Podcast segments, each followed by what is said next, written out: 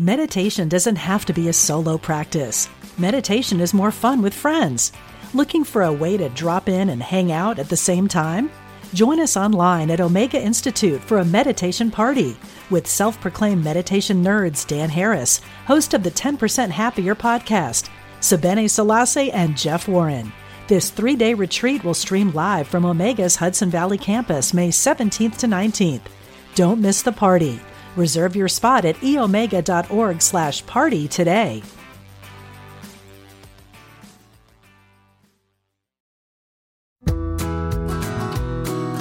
Welcome to the Radiate Wellness Podcast. I'm your host, Christy Clemens Hoffman. Each week we will discuss tools, tips, and ways to radiate your best life ever, interviewing practitioners, authors, and luminaries to help you on your path. Wellness, joy, peace, abundance. What do you want to radiate?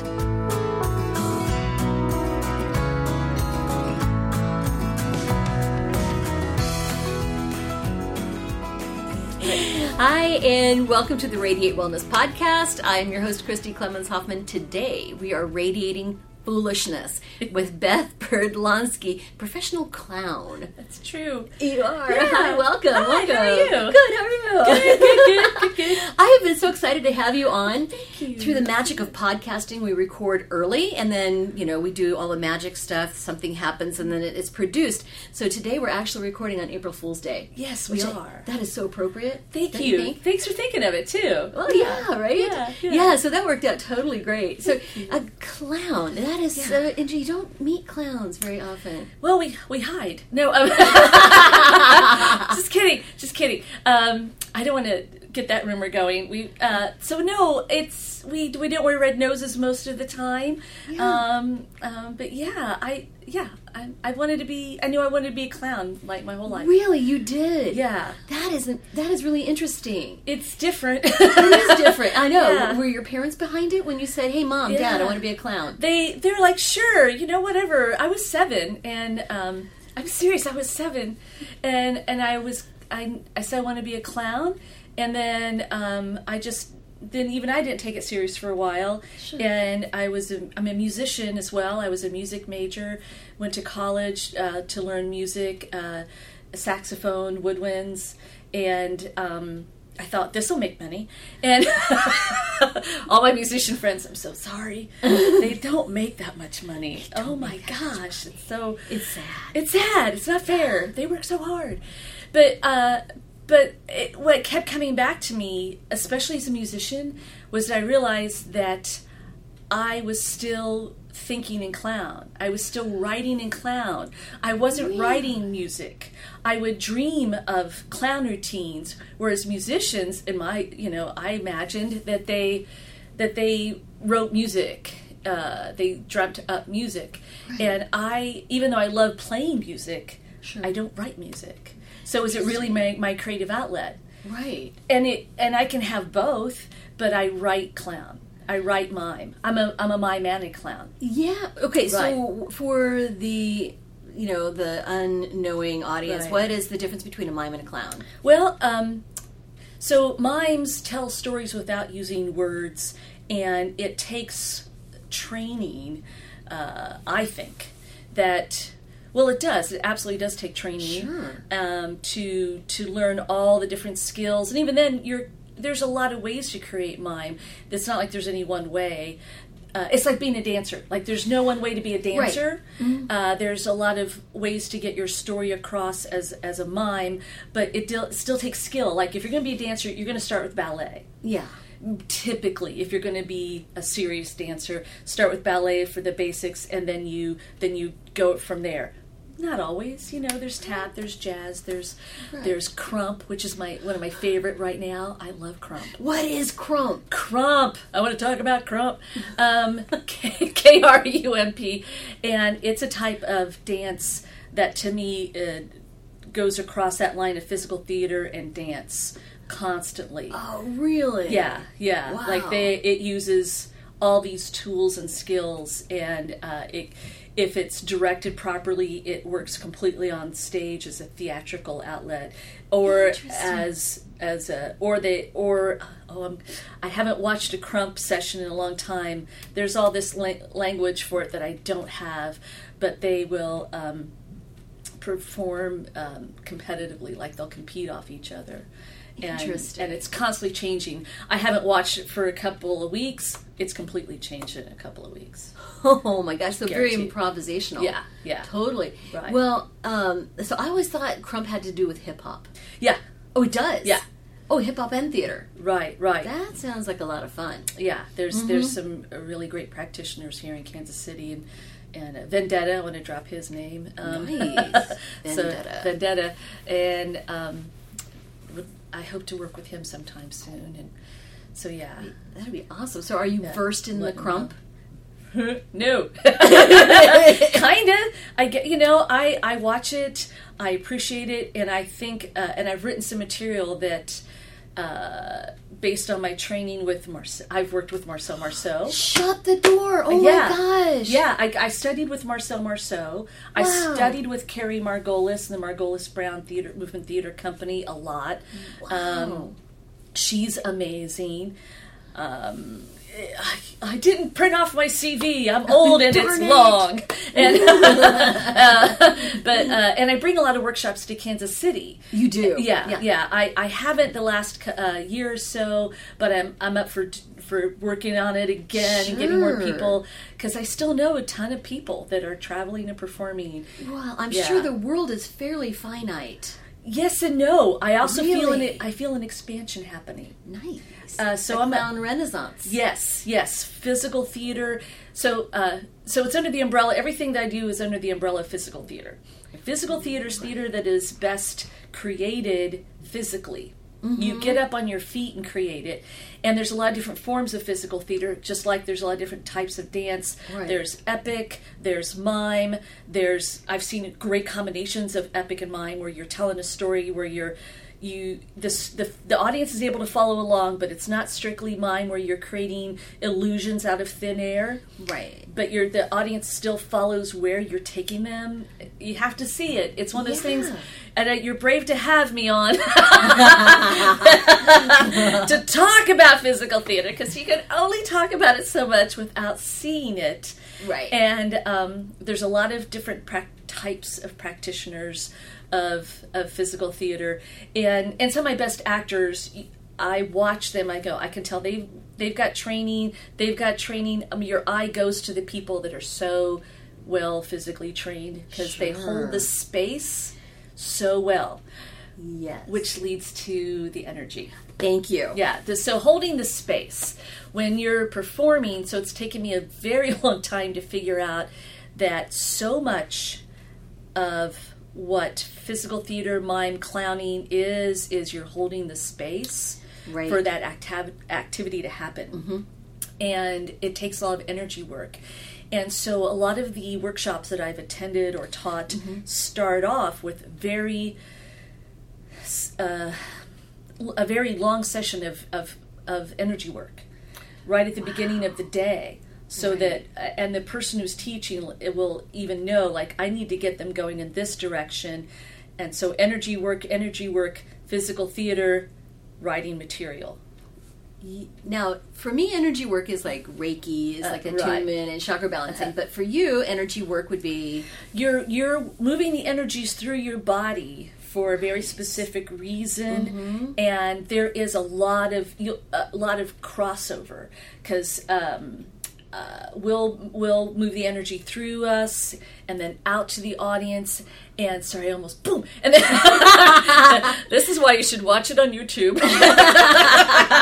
Bam! It's really hard not to gesticulate wildly right now. Exactly. Yeah. I know. That's okay. I can give as well as I receive. She can duck. She can weave. We're getting physical here. Oh my gosh! So this is another reason why when I do TV, now I try to bring here's my video so I can stay on the couch. You don't want me moving around. So anyway, so you're just like running the energy through people, maybe through just people. Like it's amazing how energy is its own thing, right? Oh yes. My God, it's like a thing independent almost. It has to include it. It doesn't work if it's independent. Right. So what it is, so what I notice is a lot of people come and go, well, we did all this warm up, but when are we going to get to the work? Like, if you're not responsible for the energy that you are holding for the audience, that you're creating and holding for the audience, it's not right or wrong. It just doesn't work. It just doesn't work. So we'll do warm ups that have you grounded. There's a lot of stuff that's. Somebody will see me backstage like, what is she up to? What a prima donna. I don't know what they're thinking, but I'm there like doing all this grounding work. I can feel I've got too much energy, so I ground. Or if I've not expanded my energy enough to, sorry, bam. She's getting ready to attack. You should see her. She's nervous. So sorry. So I expand my energy out to include the audience. Go, and I'm backstage like, it feels about like 50 people. So then I know how big to be. Yeah. Sorry. And I'm demonstrating what not to do when you're close up. And for those of you listening instead of watching on YouTube, Beth is tiny. I'm tiny. And her energy is enormous. But I got that. So I saw that right away with Marcel Marceau. Yeah. He was my sizer. And so, all right. Yeah. And so another person I worked with right away, Samuel Avital. He's up in Boulder, Colorado. Uh-huh. Another tiny guy, if I may say. Small in stature, huge in energy. Right. And I learned so much from him that I didn't realize how much I learned until years later. That as I start to do more energy work, I'm like, I got this from the first school I went to, Les Centres du Salon in Boulder, Colorado, with Samuel Avital. And, buy the book. You should check him out. Nice. And heck of a nice guy. By the way, all these people I've studied with, heck of a nice guy. Or gal. People. They're just great people. I don't think you can keep putting your energy out to people and including them without going, well, everyone's included. Yeah. That's your job. That is your job as a performer. Right. Involve the audience and bring them all in. Yeah. So lately, I don't know if I should mention any particular energy workers, but lately I've been doing some Donna Eden work. Oh my gosh. Okay. So Kathy, who shares this office, and she's been on our podcast once so far, but she's part of Radiate Wellness, and she does Donna Eden. Yeah. That's good stuff. Yeah, and I got that from Trilla Ray Carter, who runs Kansas City Broke Consortium. She's always got great energy. Oh, very good. Cool. How do you do this? Right? Oh my gosh. Yeah. Mm-hmm. And she plays a mean cello and nice. Whatever. Yeah. Mean or anyway. That's hilarious. I'm just picturing her angry mean. It doesn't work. Right? It doesn't work. No. She's not mean. But yeah, so I'm one of those people like, okay, what do you got? What have you got? What works for you? Right. And you just go directly to the source as much as possible. And oh my God, did you study with Donna Eden? No, I wish. Right? I'm just now finding her on YouTube. Yeah, oh, she's fantastic. Yeah. I saw her speak at Unity Temple, and she was in her 70s. She looked like 50, Exactly. Yeah, whatever she's doing, I'll take that. Right. And I've just been doing it for a little bit, and I've been able to do perform more than I thought I could at this point in my life. Mm-hmm. Who am I to judge? Because, Marcel Marceau kept performing into his 80s. Oh yeah, yeah. So yeah, he was Red Skelton that's another great. Yeah, oh. I got to meet him. You did? Yeah. Oh wow. Yeah. So so that's one of the reasons why I'm a clown. It's one of the main reasons why I'm a clown. Seriously? Oh cool. Because Red Skelton. See, this is where TV makes a difference. Oh yeah. Because I would not go to bed till I watched his show. It was the one night a week I was bad. I would throw a fit. It wasn't that I would throw a fit. I'd be unmovable. Right. I was unmovable, like, okay. Let's go to bed, no. Let's go to bed, no. What? Yeah. I don't hear you, know. I just didn't. It wasn't, So I would just watch him, and that's what I... So his intro was Red Skelton, one of America's clowns. So I thought, all clowns do this. All clowns create multiple characters. All clowns do mime, or he called it the silent moment in his show. All clowns... break the fourth wall, which we do. We break the fourth wall. Sure. It's a theater term where you imagine that they can't see you and you ignore that. Clowns are like, did you respond? I'm going to play to you, and include the audience. And so So yeah, Red Skelton, I used to dream that he was my grandfather. Oh my gosh. And then when I met him when I was 20, I'd just gotten to Kansas City. This is, like, most people know me, know this story. So I was working a bunch of restaurant jobs, and I was working in Westport, and I just wore my black and whites from place to place to place. Right. You know, and went home, ugh. And I was very, really young, so I could hold 3 jobs in Westport. And I was trying to get the night off to see Ringling Brothers that week and or Red Skelton. Couldn't get the night off for either one. I was devastated, brokenhearted. Yes. And I wound up going to Gates Barbecue, and the one they tore down, but the one on Paseo that had the big glass wall that faced out. And I went there exhausted, but that was our routine. We would go there, and it was still open.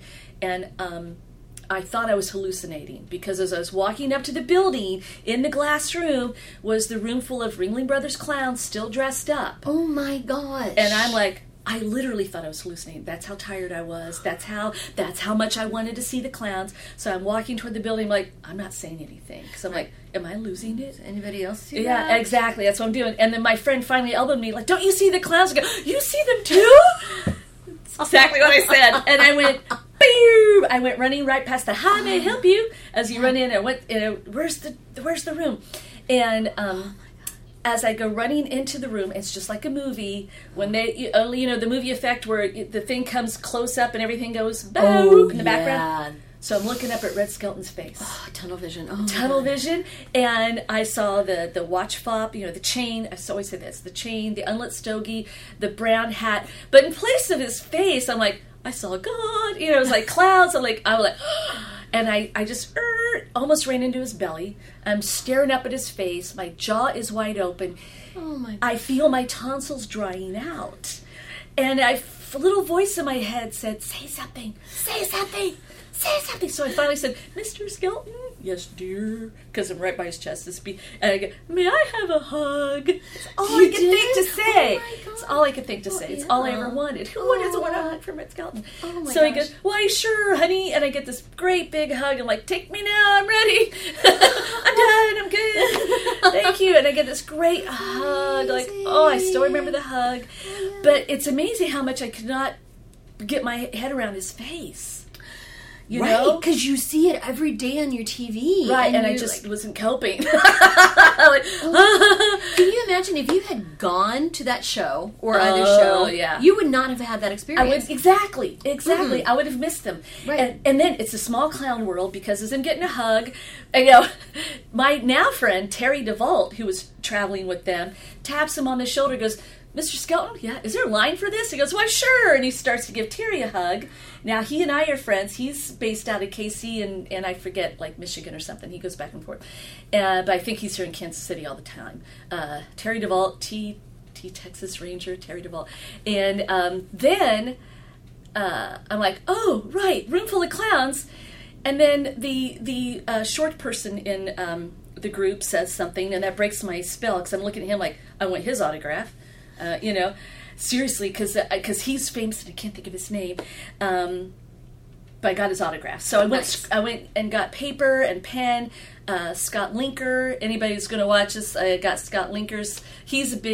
I love him, and of course he's a musician. Like, he's doing music stuff now. He was the lead clown of the troupe back then. Wow. So I got some great autographs of some now famous Ringling Brothers clowns in the clown world.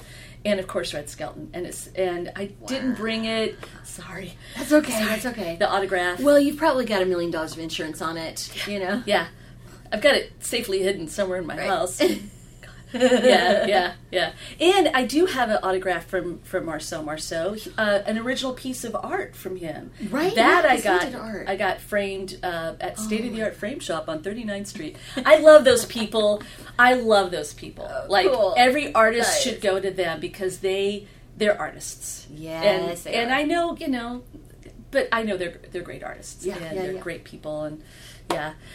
So that night, did you get to talk to the clowns about clowning and pick their brains? A little bit. Mostly I was just Yeah. I would be a clown. I almost passed out. I literally almost passed out. I can't even imagine. Yeah, yeah. You know, that's your dream. You're right. Like, since you were 7 years old and you're in a room and it's like, yeah, I remember the wallpaper better. Seriously, the weird things that happen when you have these life-altering things happen, you know. Oh my gosh, it's amazing. And yeah.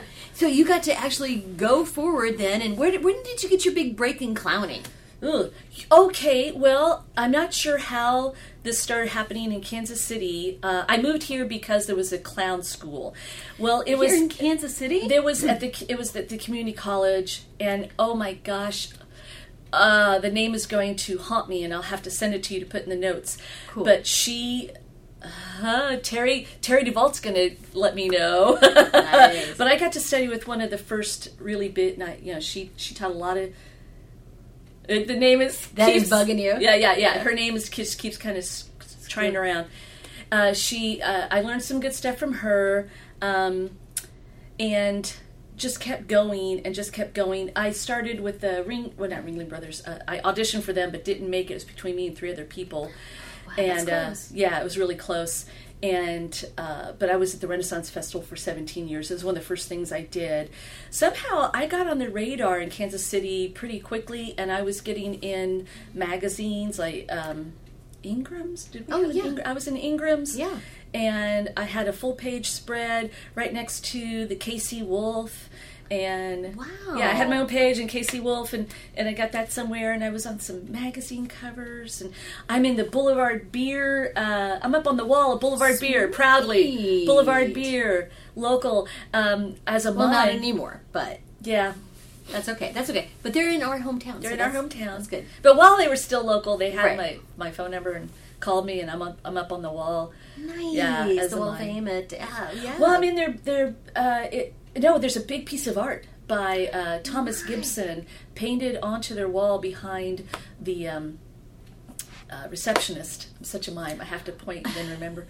And with my friend Bill Jasbo Hargrave on his one-man band. Oh, Jasbo, yeah, he's great. He's wonderful. And Rod Seid, the Fire Eater. Nice. And those are the people I know in the artwork. And then there I am front and center pouring a beer into an invisible glass. And they didn't tell me how to act, but it was really sad. Like, how else do you want me to be? I'm wasting a beer. Boulevard Beer.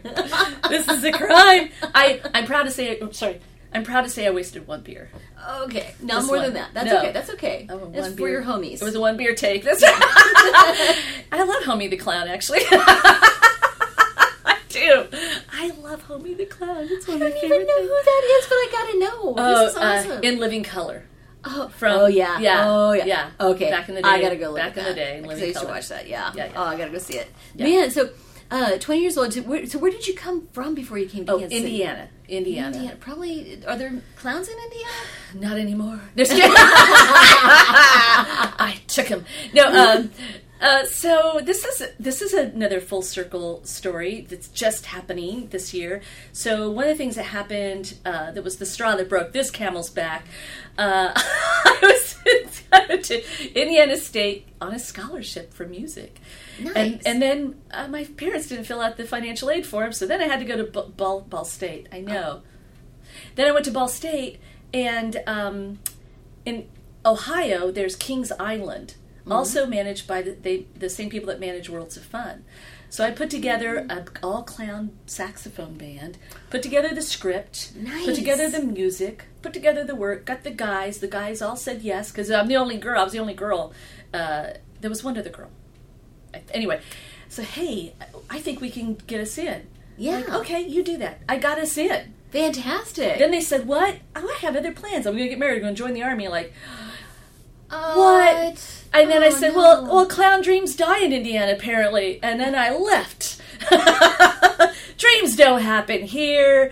So my sister enticed me to Kansas City with this clown college. Well, it's clown class at the community college, but it got me here. Right. Oh, the name almost happened. Oh, It'll happen. And she lived to at least be 99, too. And her clown character was Posey.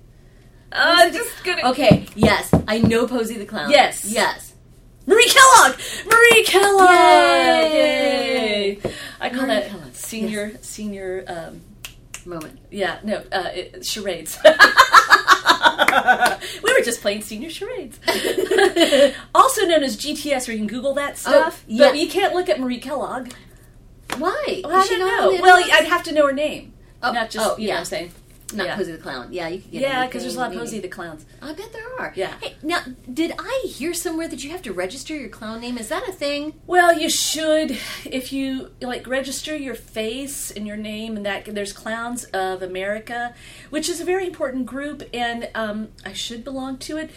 They did a lot for clowns in America, for in the world, because they established a National Clown Day. Yeah. Is that the Red Nose Day? No, that's different. Red Nose Day came from England, I believe. It came from across the pond. Across the pond. And so they have a lot more oomph behind Red Nose Day in England than we do here. We barely know what it is here. Yeah. But all the proceeds, when you buy one of those red noses at Walgreens, last year they had glitter people on their noses. And so I try to buy several a year and kind of give them away. That's my way of donating. That's your thing. Yeah, but and I'll buy the red nose pens and whatever red nose swag I can buy, and kind of get it out there throughout the year. But all the proceeds do go to supporting children's causes. Oh, that's awesome! It is very specific, well established. Children's. That's great. Yeah, like St. Jude's and maybe Children's Mercy and that things kind of thing. Yeah. Wonderful. Yeah. I'm sure as a clown you probably work with kids and kids mm-hmm. groups and do all of that. Yeah. There's the kind of organizations I look to work with that make a difference. It just depends. Well, like I've written in my piece about homeless veterans and their homeless pets. Oh, that's awesome. It's a very short piece, but it belongs on the stage. It's set to Brother, Can You Spare a Dime? Oh, and wow. So when I'm touched by something, I tend to write a mind piece about it. You know, I think that some of the most powerful bits of clowning I've ever seen are the ones that are poignant like that. And Red mm-hmm. Skelton was certainly a master of that. Right. When Freddie the Freeloader, when he was showing that he was homeless and hungry, and there's the haves and the have-nots, mm-hmm. And just share it. Just, a little... Yeah, Charlie Chaplin. Charlie Chaplin, of course. That. Yeah, that's one of the things that I've noticed is silent...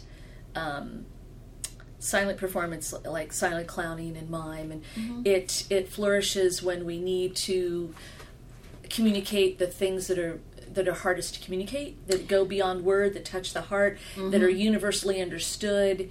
And a lot of people that'll take classes they're usually very international classes. I can imagine, because it's physical. Right. Because you don't have to rely on the words or the language even. Right. And these things they're universal. Right. Sadness, grief, homelessness, that's everywhere. Everywhere. Right. So, yeah. Yeah, interesting. Hi, this is Christy. I just want to say that we here at Radiate Wellness hope you're enjoying this podcast. It's free to you, and we hope that you find it informative and inspirational. Heck, even fun. We have just 3 small asks of you to help us radiate growth. First, please hit the subscribe button on whatever platform you're listening on. That way, you'll receive a notification every time that we have a new podcast episode out. Next, please give us a thumbs up, a like, or a 5-star review. If you're feeling inspired, a positive review wouldn't hurt. These 2 small things will help others find us when they're searching for great podcasts. Finally, please tell your friends about the Radiate Wellness podcast. Better yet, show them how to find us and how to subscribe. If everyone did that, we would double our audience. Thanks a lot. We really appreciate it. That's very cool. And then so somewhere along the way, you decided that you were going to teach classes yourself. Right.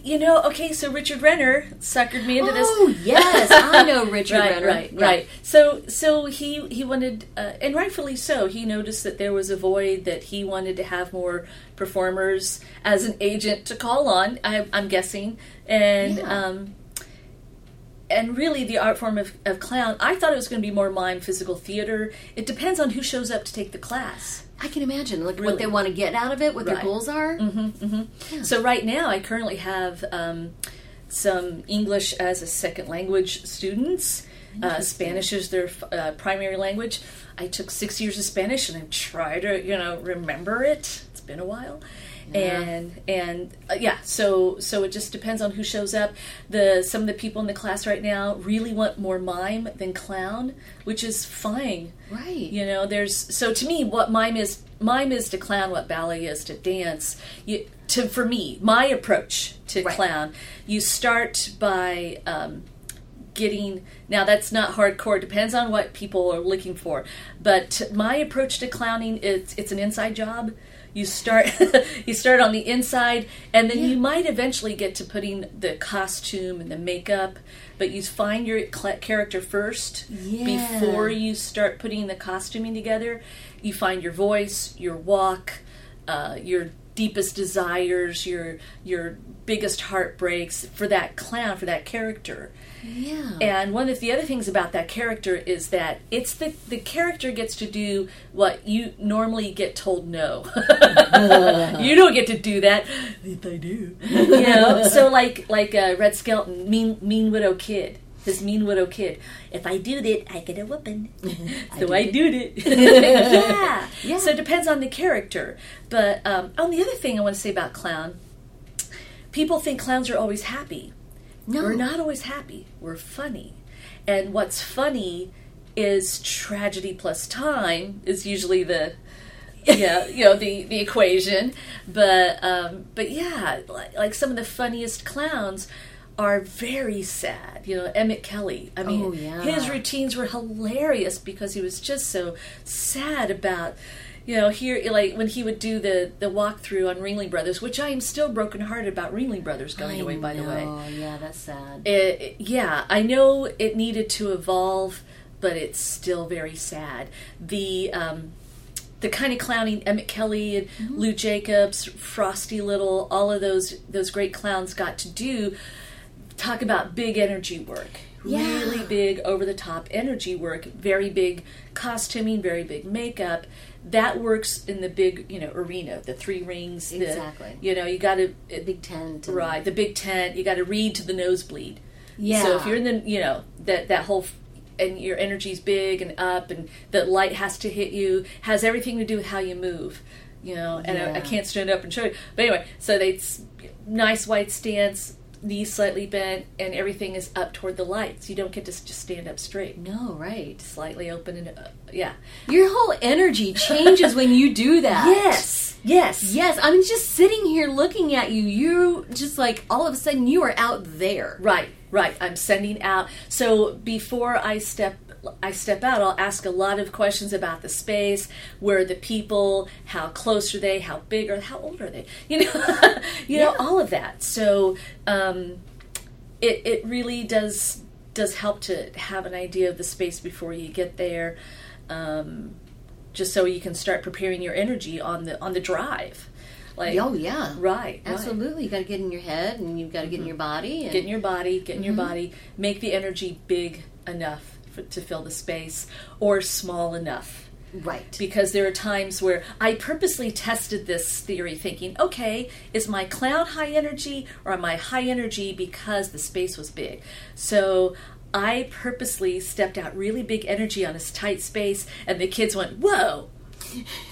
Back up, clown. And I cracked up because they didn't say it that way. They didn't say it that way. But I read it and I just thought, okay, that answers my question. It's about the space. It's not about your character. My character's always big.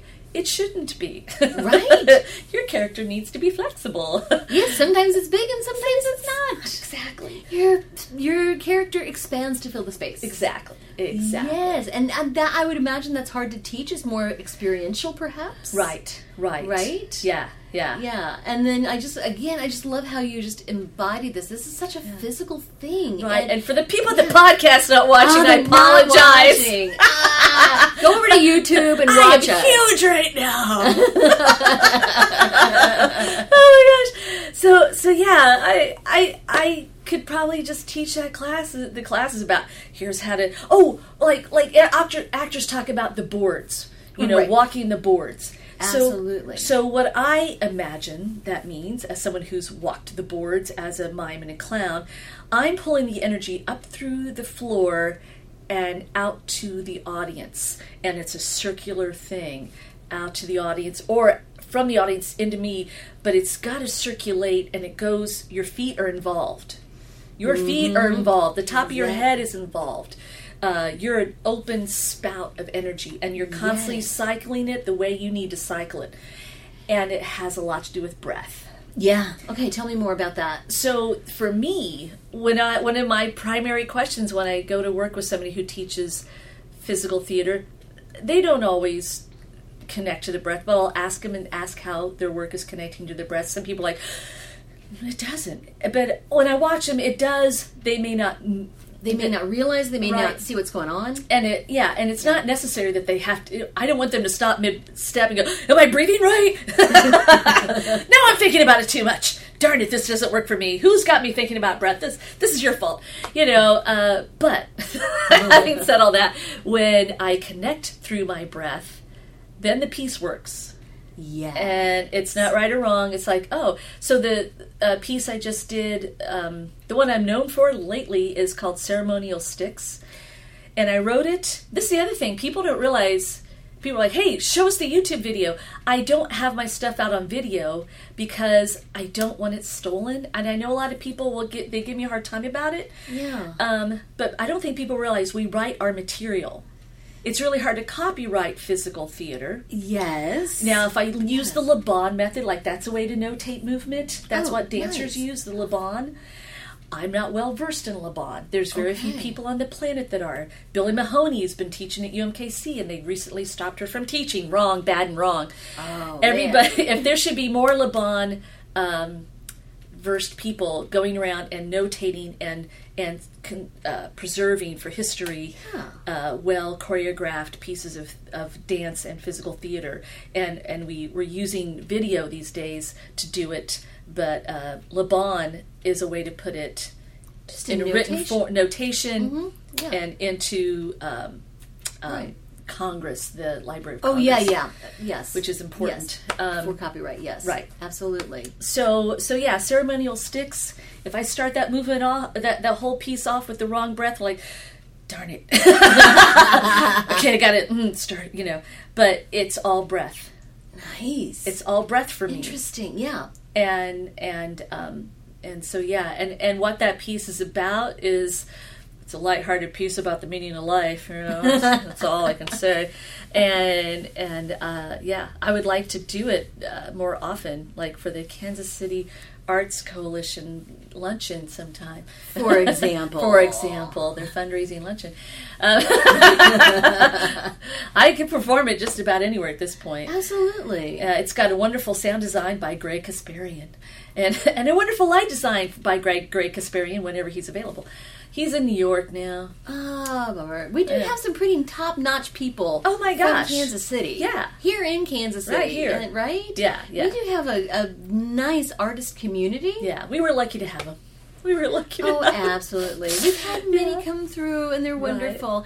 Right. I don't know if you know, but I have a bachelor's in theater, and so some of this stuff I totally get, and it's like was doing it and not knowing what that was. Right. You do it and you know what works, but you don't really necessarily have the ability to recreate it. Exactly. And that's the thing. Like with Carrie Margolis, when I studied from her, like all these exercises on how to recreate something, you are creating a script, but you start by getting on your feet, working it. Mm-hmm. Like you either get in character and you get on your feet and put your character in situations, or you get in your body, get in the script that you've written, the idea, and you get up, and then you create it, and then you notate it.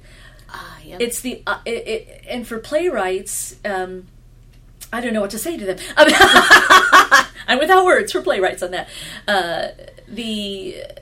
I know they a lot of times they'll create characters and have the characters speak to them. It's like that, right? Yes. And physical theater, you're up on your feet and you're like, this works, this doesn't. Why? And it's this. It takes longer to create because you have to workshop it and get a lot of outside eye and okay, I think I'm doing this. Like, you're not doing that. Let me tell you what you're doing. Okay. That kind of thing, where you have to have very good, generous friends. They're like, here's what it looks like. It looks like a cow, not an airplane. You know, it's like a kid's drawing. You're like, okay, I thought I was doing this, but tell me about this drawing. Tell me about this drawing. What is it? What do you want it to say? Oh, okay, let me rethink what I was going to tell you. It's usually not that bad. It's usually add a movement here, make this a little clearer here by putting a hand position. If you want it, you're holding a basket. You got to show the bottom. You know, little things like that. Whatever. So how many characters and pieces do you think you have? I need to count, but a lot. You know, I did 17 years at the Renaissance Festival. Right. And I have, toward the end, I had 4 or 5 completely different stage shows. Like, I would have 4 different slots, and each show would be completely different. Nice. Right. So I had the one where the court jester was being pursued by the magistrate because they accused him of stealing the queen's crown, but it was somebody else. So I had to portray 4 different characters on stage, all in one bit. That's cool. Yeah, I wouldn't mind doing that one again. And then I need to. There would be times where I'd go on stage like, "Which one am I doing?" Okay, gotta go. There's one that I did the most that became basically what I did for birthday parties. I don't do birthday parties much anymore, and that's okay with me. I feel like I've kind of aged out of it. Yeah, I can see that. Yeah, it's just, if you're not the same age as your mom, which is a lie, you can be a great grandma and do birthday parties. Grandmas are great. Grandpas are great. Doesn't matter. What I do, though, is a stage show, and that's not what people are looking for these days. Yeah, not in an intimate setting. Right, yeah. Right. Yeah. That's all. It's apples and oranges. So if you're looking for a stage show that involves the whole audience, the whole family, and I get enough room to perform, great. And if the kid's really into having clowns, or the adult is really into having, but most people are looking for the balloons, the face painting, and the games. Yeah, something more interactive. Yeah, and I don't do that. I mean, just completely different. There are people who do, and that's great. You know, but that's just not the style that you do. No, and that's all. Anyway, so I had 4 or 5 different stage shows for that. It was Sparrow the Court Jester for that. It was great having that as 7 weeks of really workshopping an idea. And by the time the 7 weeks was done, like, okay, great. This is solid. Yeah. I own it. I've created, by working with Elizabeth Barron, I've got 3 distinct clown characters at the moment. I've got... oh, my goodness. I've got Ortho Christopher Stevens, and she's very sexy. Which is a lot like Red Skelton's character. Yeah, I was thinking that too. Yeah, and but maybe just the voice. But it doesn't project very well. So I'm glad I have a microphone right now because it does not project well. I found that out the hard way. And then Olive W. Pennsylvania. She's very nice till she's not. And then the one that's really loud, and I can't do her full voice with this microphone. It's come on, she's really mean, and sometimes it's hard for me to find her character because you're so nice. Because she's the clown that runs the DMV. You knew the DMV was run by a clown, right? Oh yeah. Oh my gosh, I'm having a hard time being mean right now. Oh my gosh. Yeah, but she's got a very loud voice. And she's practically bulletproof. So if I need to have a strong character that can give people a hard time, but not too hard. Like I like to do blue and gold banquets where you're not going to get a medal for that, kiddo. You got to be good. Come on over here. You want a chance to be good? I'll give you a chance. Don't blow it. Yeah, yeah. But really, much louder than that, you know. But it's that giving them a hard time while giving them a break. Right. Yeah. And, exactly. Yeah. And I just can't, because I'm in such a small space, I can't. Like, that clown is huge.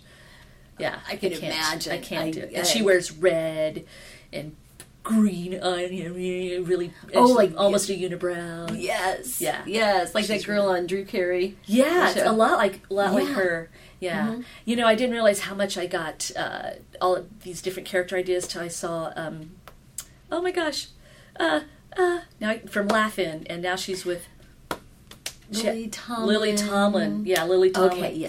Oh, I saw Lily Tomlin's live show. She is rocking it hardcore now. I can imagine. She did her full act, all the physicality of it. Huge. Wow. Big. Moving great on stage. Wow. And oh my gosh. And you don't realize how much you're borrowing from somebody till you go to do something like, "Oh, did I plagiarize?" Not quite. Close. So yeah, Lily Tomlin is another huge influence on me. Oh, yeah, absolutely. Carol Burnett was probably the biggest, though. Oh, she was huge. Right. Yeah, such physicality. Exactly. And all the different characters and all the great way of interacting and the generosity on stage and reading each other and giving each other the space and cracking up and... Yeah. That was the best part. Yeah, when they broke that fourth wall and they were just cracking up. Yeah. So, she was a huge influence because I don't think I would have thought of starting my own company without her. Right. Yeah, I know Lucille Ball was also very physical. Right, and she had her own company, but I don't think I realized that as a young child as much as I realized Carol Burnett was running the way she was running her company. But yeah, one would not exist without the other. And I created Byrd Productions in 95. I'm not sure where I'm at with that. Like, you got me at a transition. Really? Right now. Yeah, because so having my name on it has kept it small, and I've made a lot of mistakes along the way. I've learned a lot, and I kind of want to roll that into something that doesn't have my name on it, where I'm not... I need to have it to be something I'm passing on to others. Created and produced a lot of physical theater in Kansas City. Yes. I'm looking at creating a physical theater consortium, because there's enough physical theater in Kansas City, enough that physical theater practitioners this is where I think it's expanding. I'm of the generation that was able to get the courses started in colleges. Fantastic. Right. Wow. Like, there's my friend Nick Johnson at Wichita State University. Janine Thompson or Thomason, my apologies, at USO. No, sorry, I didn't. Anyway, so there's people a little bit older than me that I trained from, that I learned from, and they went off and put. Arizona's got a program because of the same people, and they were the Invisible People troupe that started a company that started bringing Greg Goldston. Can't leave Greg Goldston out of it. Greg, because it was the Nick Johnson School of Mime in Gambier, Ohio, and the Invisible People, their mime company, that went off and got a lot of programs in universities around America. Rick Waymer, Lori Heald. And so now it's the International School for Mime, I believe. It's still in Gambier, and it's being run by people my age. Not telling you my age. Stephen Chips. There's Dan Griffiths, who's been teaching. I think Lori Heald is back there. And they were bringing Marcel Marceau in every other year, and that's how I got to study with Marcel Marceau. And so they're carrying on with a lot of great mime training at that program in Gambier, and it's a summer program. Why am I telling you all? And now the next generation that I'm knowing, the expansion, are all their students are out there hitting it and creating physical theater, and wow. So I could give a whole history lesson, but that would take a little time. But it's we're at the expansion part where those students are out there creating, and I'm constantly hearing about young people coming to Kansas City and having laid out the groundwork since 95 of workshop after workshop after workshop. Yes. Did the Physical Theater Festival a couple of years ago.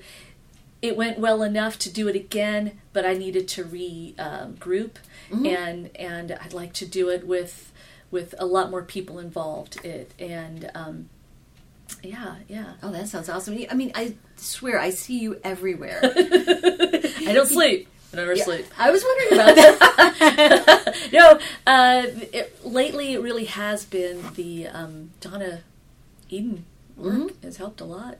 Yeah, it's amazing. It unites the two hemispheres of the brain. It just allows better energy flow through your body. Exactly. Oh, yeah, that is fantastic. Yeah. And she's, like I said, she's 70-something years old. Looks like she's got the energy of somebody much, much, much younger. Exactly. So whatever you're doing is working. Thanks. So I'm 54. I mean, I think that's important to let people know. Age. Hey, there you go. See? Yeah. See, there's Samuel Avital did a lot of that same energy work that Donna Eden is doing, but I didn't know what to call it. Right. But our morning warm-up was a lot of what Donna Eden does for her morning ritual. Yeah, 5-minute routine. Yeah. And so getting your energy up.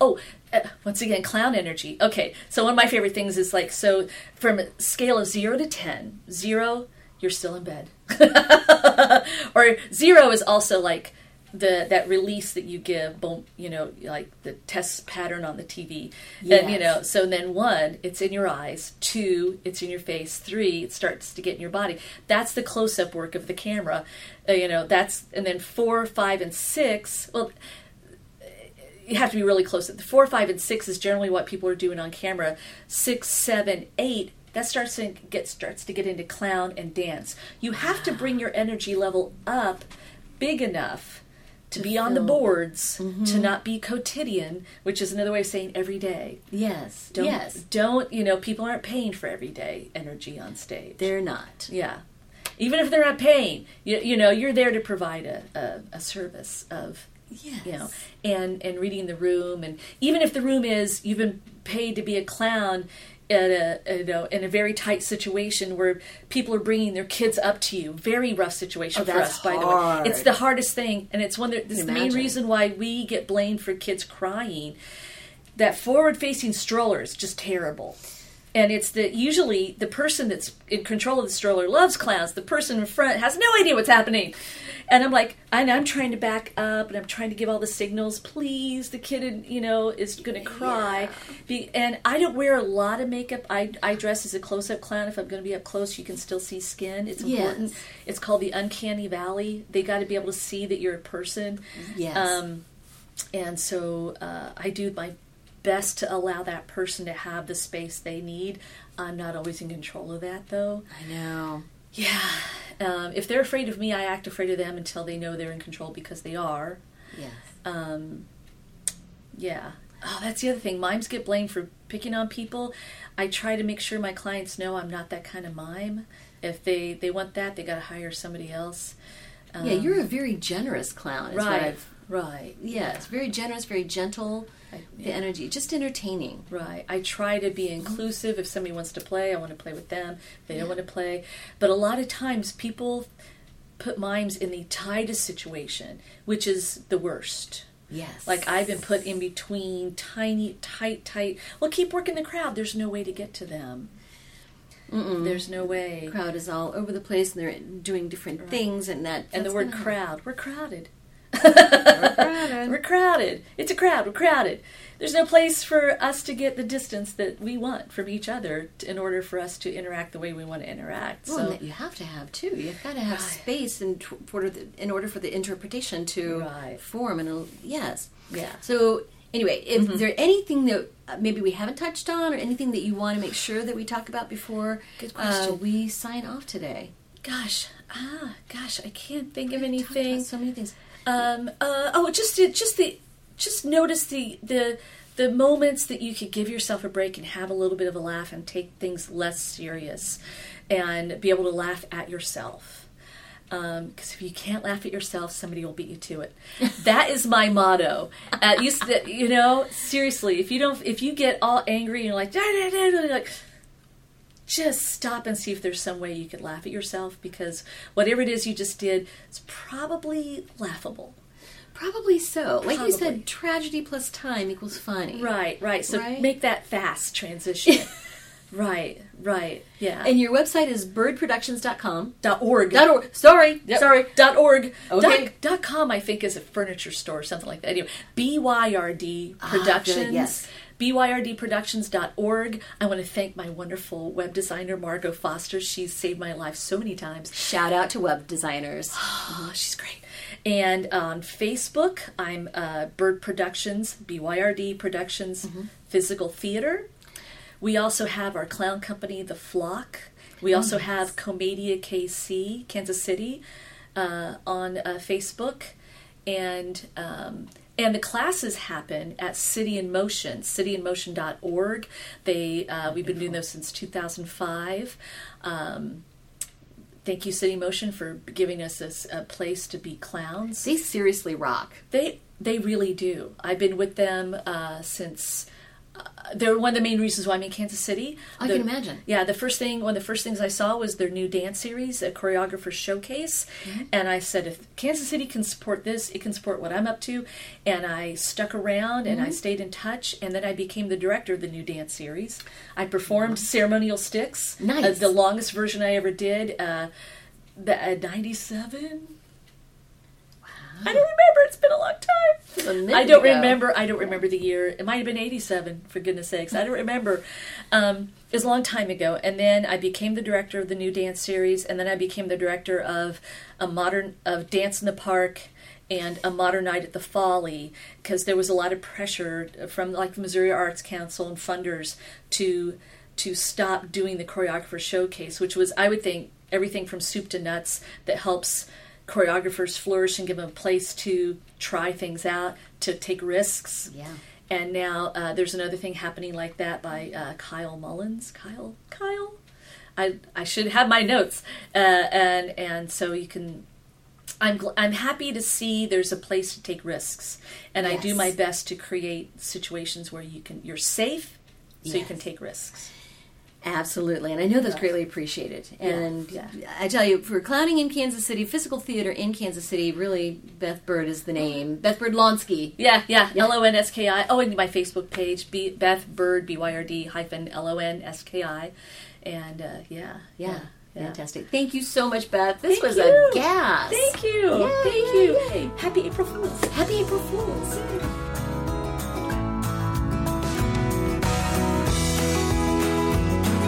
Radiate Wellness is a community of holistic and alternative healers and consultants based in the Kansas City area, dedicated to helping you create spiritual, energetic, and physical well-being. To learn more about our practitioners, services, classes, and events, or to schedule an appointment, visit us at radiatewellnesscommunity.com.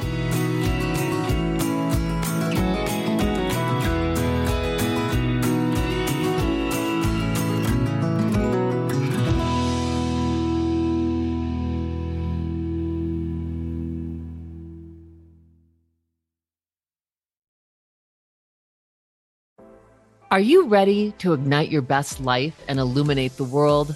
I'm Stephanie James. I'm a motivational speaker, transformation coach, and psychotherapist. And what lights me up is helping people just like you create the greatest versions of themselves. On my podcast, Igniting the Spark, I will help you ignite your joy and reach new heights in your personal and professional life.